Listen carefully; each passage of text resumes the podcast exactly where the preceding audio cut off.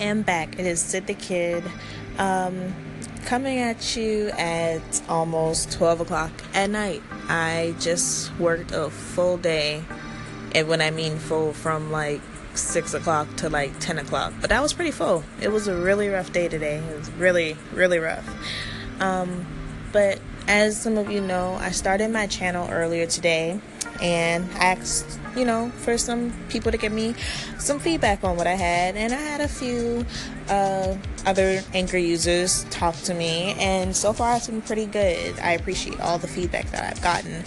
Um, and one of the questions that I did receive was basically, what brought me to Anchor?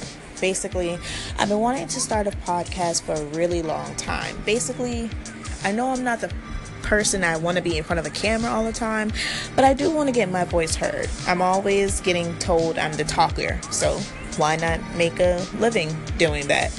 Um, as well as just interacting with people. I'm kind of shy, but trying to break out of that. Trying to interact with other cultures and just getting to know different things that just an average person just wouldn't really know, especially an average person in Charleston, South Carolina.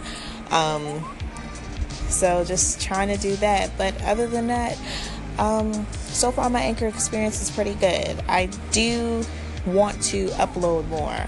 Um, as well as, like I said, give me some things to talk about. I know one person put in my last episode, um, a taco. I like tacos. If you like tacos, um, then taco this episode up. I guess that's a thing you could say. I don't know. Um, and another person put the cash symbol because, like I said, I'm trying to make it. I'm trying to do what I can. Um, if, as well as, you know, just trying to do what I can, the best that I can. You know, trying not to force it. Just letting it flow gradually on its own.